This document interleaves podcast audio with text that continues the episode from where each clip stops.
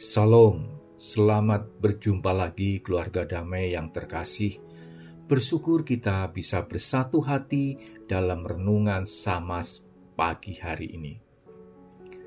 Marilah kita mulai renungan ini dengan memuji Tuhan.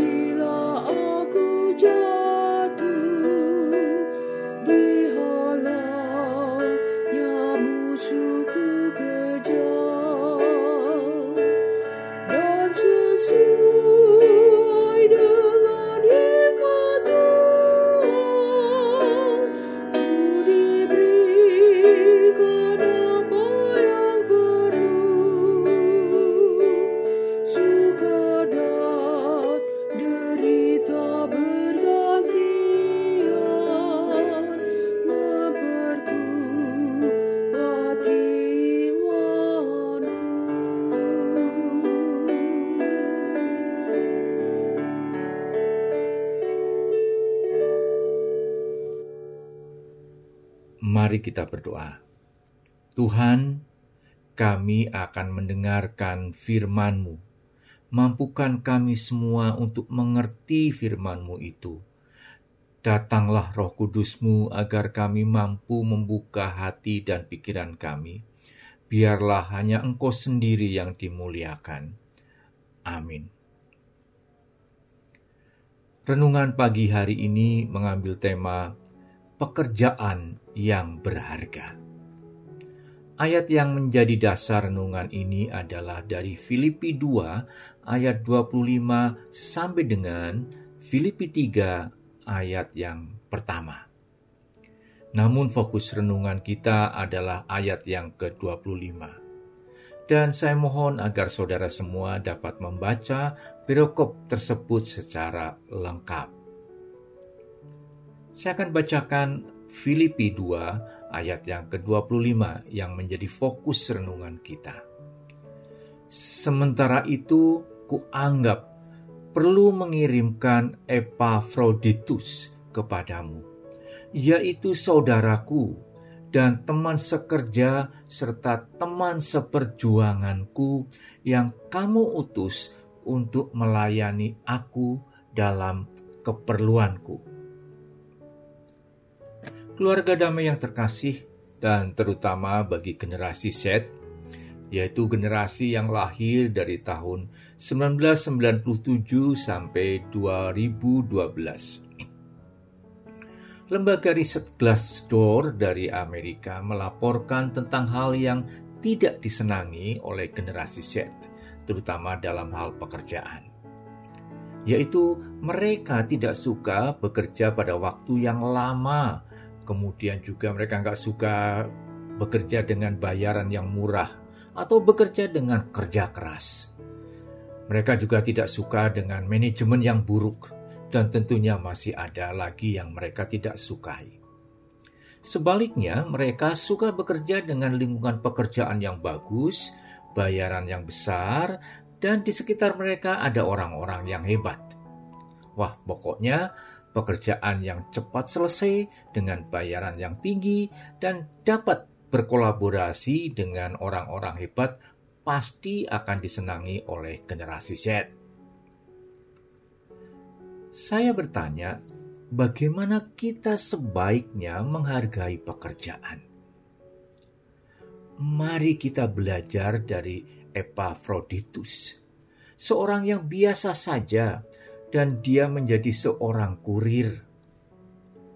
Dia diminta oleh gereja di Filipi untuk mengantar keperluan Paulus di penjara di kota Roma. Jarak Filipi ke Roma tidaklah dekat. Saya cek, ternyata jaraknya 7.415 km. Wah, ini jauh sekali. Apakah Anda mau mengantarkan barang dengan jarak seperti itu? Dan zaman itu tentunya juga harus bekerja keras Epafroditus seorang jemaat yang dikirimkan oleh gereja Filipi di, uh, ke Paulus yang sedang dipenjara di kota Roma yang mungkin di era sekarang itu setara dengan seorang kurir sebuah profesi yang biasa-biasa saja dan tidak menonjol dia melakukan tugas untuk menghantarkan keperluan Paulus di penjara kerja berat untuk hal yang sepele sebetulnya.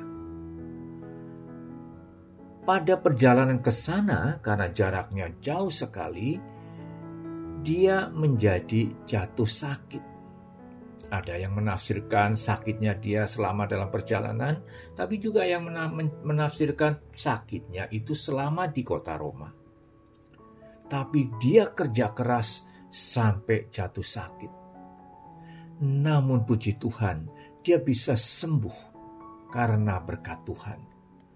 Dan bukan hanya itu saja, Epaphroditus memutuskan untuk tidak sekedar mengantarkan barang ke Paulus, tetapi dia mau tinggal di kota Roma untuk bisa membantu Paulus, menjadi pembantunya Paulus.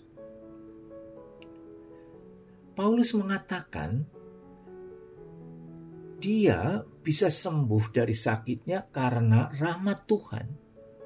Dan sehingga dia mau menjadi abdi Paulus yang setia. Paulus menganggap dia sebagai sahabat. Jadi bukan sekedar seorang kurir atau seorang bawahan, tetapi menjadi seorang rekan dalam Kristus. Paulus sangat menghormati Epaphroditus karena dia telah mengerjakan pekerjaannya sangat baik dan dia bekerja bukan hanya untuk Paulus tetapi dia bekerja untuk Kristus. Bukan hanya itu, Paulus menempatkan Epaphroditus setara dengan Kristus, setara dengan dirinya sendiri dan Timotius. Dengan cara ini, Paulus sedang memberitahu jemaat di Filipi bahwa seorang pelayan yang memiliki pikiran Kristus. Kita dapat melihat bahwa penilaian Paulus terhadap Epaphroditus sangatlah tinggi. Dia sangat menghormati Epaphroditus. Pekerjaan yang rendah tetapi martabat Epaphroditus menjadi sangat tinggi. Epaphroditus memuliakan Tuhan melalui sebuah pekerjaan yang sederhana, tapi berat. Dia mengerjakannya tugas tersebut dengan tulus dan serius. Dia memiliki daya tahan yang bagus. Sekarang kita melihat bagaimana dengan kita semua upah, jabatan, jenis pekerjaan adalah penting buat kita. Tapi apa makna dari itu kalau pekerjaan yang kita punyai sekarang tidak menunjukkan penghormatan pada Tuhan dan berdampak pada sesama? Mari kita muliakan Tuhan melalui pekerjaan kita. Mari kita berdoa. Allah Bapa di sorga, kami bersyukur dan berterima kasih atas ajaran yang kami terima, agar kami tidak meremehkan pekerjaan kami. Ajarkan kami untuk tetap setia terhadap pekerjaan yang kami punyai.